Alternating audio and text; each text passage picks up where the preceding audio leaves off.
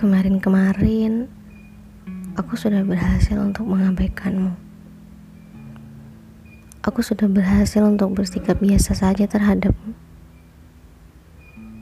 Aku sudah berhasil untuk berdoa amat kalau kamu perhatian dengan wanita-wanita lain dan tidak pernah denganku.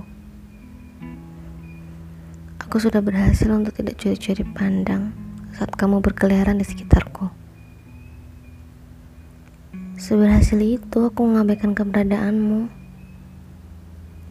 Tapi sekarang kok gini lagi ya? Kembali ke titik di mana isinya cuma tentang aku yang kecewa dan ngerasa sakit karena ya ya karena ekspektasi sendiri temanmu juga sama aja dia berubah yang dulu sih paling support sekarang udah gak peduli lagi saat aku curhat dan bilang gak perlu dibalas bener gak dibalas padahal dulu gak gitu tetap balas dulu juga kalau aku curhat yang mungkin terkesan childish responnya selalu berpihak ke aku. Sekarang malah berpikir kalau aku mulai mengarah ke obsesi. Apa-apaan coba makin ke sini kamu juga semakin gak peduli. Contoh hal-hal yang sebenarnya remeh-temeh. Kalau temanku yang lakuin pasti kamu peduli. Sementara apa pun yang aku lakuin dan apa pun yang aku rasain kamu gak pernah peduli. Seolah-olah ya aku kayak gak pernah ada sosoknya bagi kamu Gak seharusnya aku goyah ya. Ngapain coba aku goyah lagi kemarin? Harusnya aku lanjut tetap bersikap heartless. Itu jauh lebih baik kan? Aku gak akan curhat ke temanmu lagi tentang kamu. Aku juga akan kembali lanjutin sikap heartless ini. Gak mudah memang.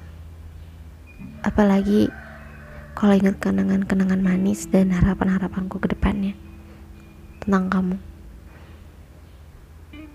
Tapi mau gimana lagi? Semesta seperti tidak mendukung. Satu persatu, orang yang dulunya support sekali mulai berguguran. Sekarang mereka nggak peduli lagi, nggak kayak dulu. Mungkin benar yang anonimus katakan. Setiap orang yang hidup di bumi pasti punya sisi tidak beruntungnya masing-masing. Mungkin orang lain ada yang tidak beruntung soal keluarga, ada yang tidak beruntung soal ekonomi, yang kalau mau makan besok aja harus kerja keras dulu. Ada yang tidak beruntung soal pertemanan, dan ada juga yang kayak aku, kurang beruntung soal asmara. Kalau ditanya saat ini, masalah apa yang paling nomor satu mengusik mental dan pikiran? Jawabanku ialah asmara. Sampai aku berpikir, gak pernah nyangka usia 22 tahunku bakal sakit ini.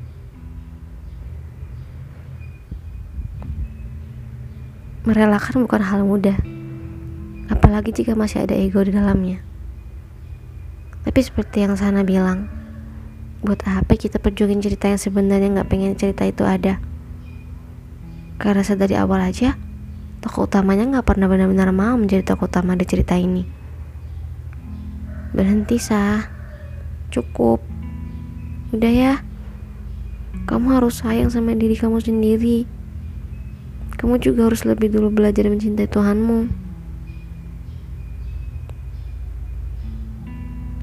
Relakan yang seharusnya direlakan, meskipun kamu gak rela.